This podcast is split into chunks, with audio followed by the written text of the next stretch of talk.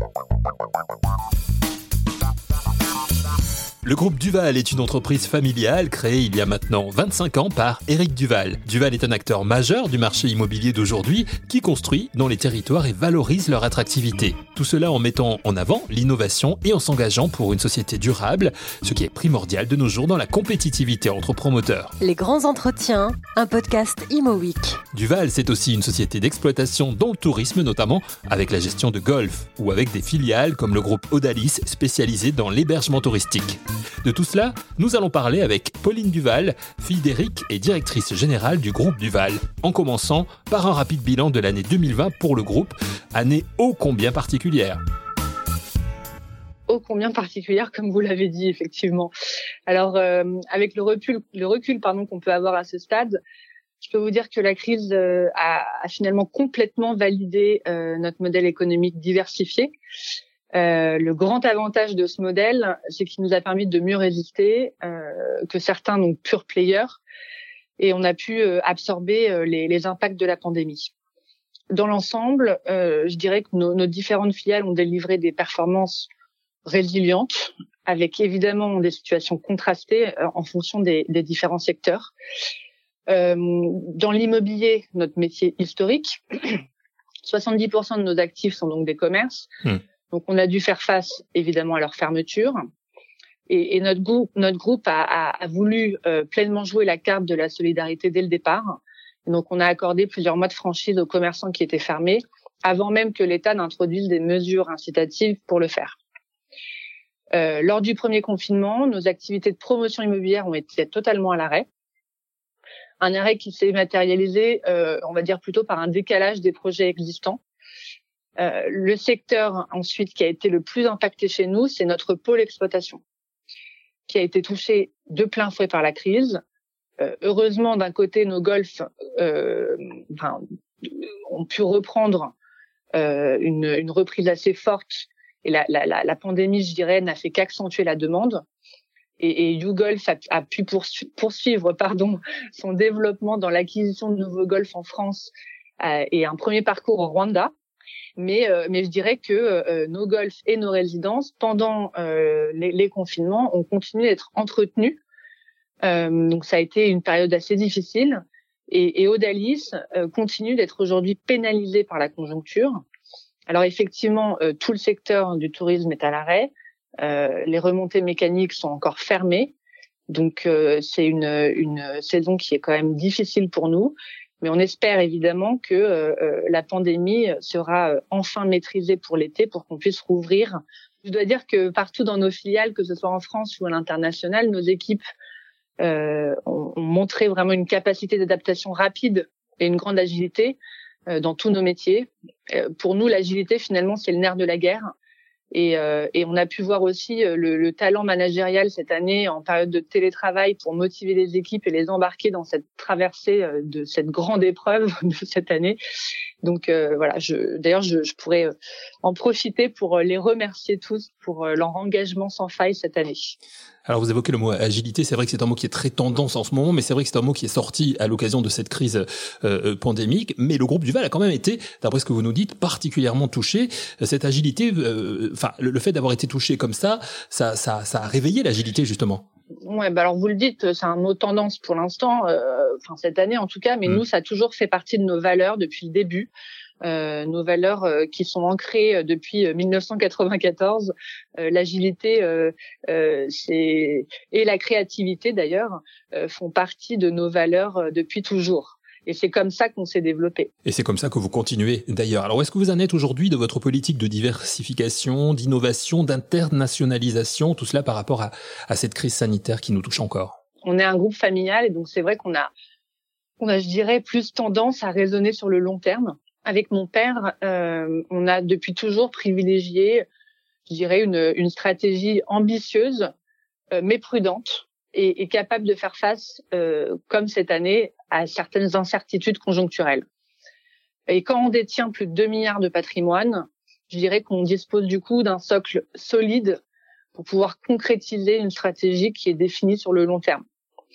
Et, et ce qui est encore plus valable en temps de crise. Donc évidemment, la diversification a été notre premier axe stratégique. Elle continue de l'être. Euh, elle a constitué notre résilience cette année face à la crise. Mais euh, je dirais qu'elle est aussi un gage de confiance pour nos clients, nos partenaires, en particulier nos partenaires bancaires, euh, qui euh, aujourd'hui, euh, comme toujours, accompagnent notre développement. et donc, on compte la renforcer en intégrant toujours de nouveaux métiers, et notamment à l'international. L'international, vous le disiez, c'est évidemment notre deuxième axe stratégique. Mmh. Et, et, ça nous a permis de, de continuer notre développement tout en limitant l'impact de la pandémie sur le groupe. Donc, on a évidemment euh, certaines de nos filiales qui ont été brutalement impactées par les mesures de fermeture, mais d'autres, du coup, qui ont pu continuer leur activité, voire l'accélérer dans certains pays. Et enfin, euh, donc notre troisième axe stratégique, c'est euh, oui l'innovation. Euh, moi, je pense que ça reste un de nos principaux atouts. On parlait tout à l'heure d'agilité. Moi, je le dis tout le temps à mes collaborateurs, il n'y a pas de durabilité sans innovation. Et en 2020, donc, on a continué à accompagner des jeunes sociétés innovantes et responsables. On travaille quotidiennement avec des startups euh, pionnières de, de l'économie circulaire et locale, comme euh, je pourrais en citer plusieurs, mais comme Neopharm, UV Boosting ou encore Patatam. Et, je souhaite continuer l'investissement dans, dans des jeunes sociétés qui ont un vrai impact et, et qui sont des, pour nous en tout cas, des véritables laboratoires de transformation. L'innovation et l'investissement dans des startups innovantes, un vrai critère d'évolution selon le groupe Duval. C'est la politique de développement qu'a choisi de mener sa directrice générale Pauline Duval, en accord avec son père Eric, président fondateur du groupe, avec des idées précises concernant les filiales de Duval comme Odalis on est en train de créer, malgré la crise, un, pôle vraiment de résidence gérée avec euh, avec Odalis et les résidences seniors. Euh, on souhaite continuer dans, dans, dans cette voie-là. Euh, et puis et puis évidemment continuer pourquoi pas le développement à l'international. On, on, on, a essayé de développer Odalis, Odalis City dans les grandes métropoles africaines euh, qui n'ont pas d'offres euh, d'appart-hôtel. Voilà, donc ça fait ça fait partie de de nos stratégies. Il y a un an, vous visiez pour 2025 le milliard d'euros de chiffre d'affaires. Est-ce encore d'actualité ou est-ce que la crise sanitaire a, modifié les choses? Alors c'est vrai qu'il y a un an, euh, tout début 2020, lorsqu'on avait annoncé nos chiffres, euh, bah, la crise n'avait pas, elle n'avait pas vraiment commencé. Et donc, euh, nos, nos, nos, prévisions économiques n'incluaient pas encore, je dirais, les impacts euh, de la pandémie. Euh, ces impacts sont aujourd'hui bien réels et certains se poursuivent encore, comme c'est le cas pour Odalis, qui, euh, avec tout le secteur du tourisme, subit vraiment un coup de frein historique. Donc à ce stade, je dirais que nous estimons ces impacts euh, qui se traduiront en fait par un décalage de, de grosso modo deux ans euh, dans la réalisation de, de, notre business plan. Donc oui, on vise toujours le milliard, euh, mais au vu de la conjoncture, je dirais qu'on prévoit donc de l'atteindre plutôt en, en 2027 à condition bien sûr que l'année prochaine on puisse retrouver des conditions d'activité normales. Euh, et en effet, et, euh, que certaines de nos activités qui ont eu un coup d'arrêt, euh, mais que quand l'économie reprendra, on pourra certainement rattraper notre retard. Euh, si je prends l'exemple de, de Odalis, aujourd'hui, le tourisme est à l'arrêt, euh, sauf que euh, du jour au lendemain, finalement, si on vend nos nuitées, ou, ça peut reprendre très très vite. Et puis, évidemment, on n'a pas arrêté euh, le développement. Euh, L'immobilier, vous le savez bien, c'est un, un temps long. Et donc, quand on a euh, dans le pipe de nouvelles résidences, euh, bah, on, on les a pas arrêtées ces nouvelles résidences euh, que certains promoteurs font pour nous. Donc, évidemment, on aura un, un carnet beaucoup plus fourni à la sortie de la crise, je l'espère. Alors justement, si on ramène à l'année 2021 proprement dite, quelles sont les perspectives du, du, du, groupe Duval pour cette année 2021 Est-ce que, est-ce que vous avez déjà établi un plan ou est-ce que ça va être fonction justement des, des, de l'évolution de, de, cette crise? Alors 2021, c'est pour nous une année charnière euh, dans la poursuite de notre transformation. On a euh, plein de chantiers en cours. Un des premiers chantiers euh, consiste dans la mise en place d'une nouvelle stratégie RSE parce que je suis convaincue qu'il n'y a pas de performance financière sans performance extra-financière. Donc je pilote un, un, plan stratégique qui permettra au groupe de se donner un cap et une visibilité à l'horizon 2025. Euh, cette approche nous permettra d'abord de mieux identifier nos points forts, euh, mais également euh, tous nos axes d'amélioration et nous permettra euh, aussi d'embarquer dans cette démarche finalement toutes nos différentes parties prenantes, nos, nos partenaires, nos fournisseurs. Et d'ailleurs, concernant nos fournisseurs, on a aussi un, un nouveau chantier, euh, c'est euh, l'organisation de toute notre politique achat pour euh, l'optimiser et la rendre encore plus responsable. Ça, c'est un des chantiers qu'on s'est mis bien en tête déjà l'année dernière suite à la crise, comme quoi lors de crise, ça nous permet aussi de nous remettre en question et de et de et de trouver de nouveaux chantiers en interne pour toujours s'améliorer. Je dirais qu'on a aussi on, on, compte aussi promouvoir finalement la, la finance verte et l'investissement responsable. Euh, je prends l'exemple de la banque Arkea qui nous a mis en place un prêt à impact cette année en prenant en compte justement notre performance extra-financière. Et euh, notre groupe fait donc partie d'un des premiers candidats à ce prêt et on veut se montrer pionnier en la matière. Et on est d'ailleurs en discussion avec d'autres partenaires bancaires qui souhaitent nous accompagner dans cette démarche. Voilà, on a on a d'autres chantiers hein, évidemment. Euh, le chantier, un autre chantier par exemple, c'est euh, la poursuite de l'innovation et, de la digitalisation de notre groupe. Ça, on a on a pas mal de, de, de, nouveaux outils à mettre en place chez nous euh, qui euh, qui sont pas évidents, mais mais on a de belles ambitions pour ça. Et puis et puis aussi, on a toujours notre ambition de développement en Afrique qui reste très forte. Euh, voilà, nos métiers qui continueront donc à se diversifier euh, et accompagnés d'une forte croissance de nos effectifs sur place, parce que euh, je vous l'ai pas encore dit, mais on se développe dans de nouveaux métiers là-bas, dans la microfinance et l'assurance. Donc ça, ça fait partie de, de nos gros chantiers. Et puis, euh, si je devais euh, finir par un dernier chantier, parce que euh, la liste pourrait être longue, mais on a aussi la, pers la perspective, pardon, de notre déménagement de notre siège de Boulogne à, à Avenue Georges Mandel cette année.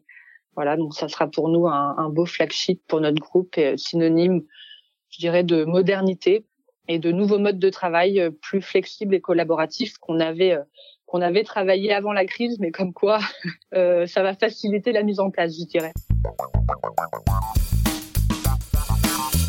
Des chantiers, la poursuite du développement à l'international, notamment en Afrique, et donc un déménagement des locaux du groupe Duval de Boulogne vers l'avenue Georges Mandel courant 2021. Des nouveaux locaux adaptés aux nouveaux usages que la crise pandémique a fait émerger durant les deux confinements, comme nous l'explique Pauline Duval. Oui, oui, et puis en plus de ça, on a beaucoup de collaborateurs en, région, et, euh, et, je veux que ce soit un, un, un, endroit dans, le, dans lequel euh, ça soit facile d'accès pour eux et puis euh, et puis où ils se sentent bien euh, et puis euh, que ça puisse être un, un, outil où on puisse faire des formations Bon, euh, des, des, événements, mais alors pour l'instant c'est un peu compliqué de parler d'événements. Euh, mais en tout cas, tout le tout sera digitalisé, donc à la limite pourquoi pas faire des événements totalement digitaux. Est-ce que vous allez aussi aller euh, avec le groupe Duval sur des actifs euh, plus, plus résidentiels? Ça dépend parce qu'on a, comme vous le savez, on a plusieurs activités. Mmh. Euh, donc, euh, concernant le résidentiel à proprement parler, nous, on avait décidé de nous diversifier dans ce segment il y a déjà quelques années, mais dans le cadre de nos activités de promotion immobilière ce qui n'est pas le cas de notre foncière. Pour notre foncière, on, on souhaite maintenir notre stratégie d'acquisition sur l'immobilier tertiaire euh, et développer encore plus euh, notre activité de gestion pour le compte de tiers. Donc euh, après, euh, euh, si vous parlez de notre de l'exploitation, ben on est on est déjà entre guillemets dans le logement, mais dans le logement géré. Oui. Et oui, oui, on a on a prévu de continuer, comme je vous le disais, mmh. de se développer sur ce segment. Euh, voilà. Donc après, je dirais que sinon, euh, cette crise euh, nous, nous, a appris l'importance toujours de rester agile et de s'inscrire dans une dynamique de croissance responsable. Donc après, pour toutes nos activités, euh, euh, en fait, on souhaite développer encore davantage les synergies entre nos métiers. Euh, je pense que ça, c'est une force, une, une, des forces qui rend notre groupe unique. Et, et donc voilà, notre notre volonté, c'est de pouvoir continuer d'avoir une croissance saine dans toutes nos activités comme je le disais, je pense que la crise, elle a validé notre modèle économique et nos engagements. Agile et, combatif chez Duval. Hein. Vous écoutez, c'est le, mot qui me vient aussi. Ouais, c'est ça, combatif. Bah ouais. Euh, c'est sûr que avec tous les chantiers en plus qu'on a en, en, place, c'est malgré le contexte un peu enthousiasmant et donc c'est ce qui nous permet de nous lever tous les tous les matins avec le sourire et de et d'être combatif effectivement. Le groupe Duval qui, pour rappel, vise le milliard d'euros de chiffre d'affaires, non plus pour 2025, mais pour 2027, crise pandémique oblige. Merci à Pauline Duval, directrice générale du groupe Duval. Merci à vous d'avoir écouté cette émission et rendez-vous très vite pour un prochain numéro de Les grands entretiens, un podcast Imo Week.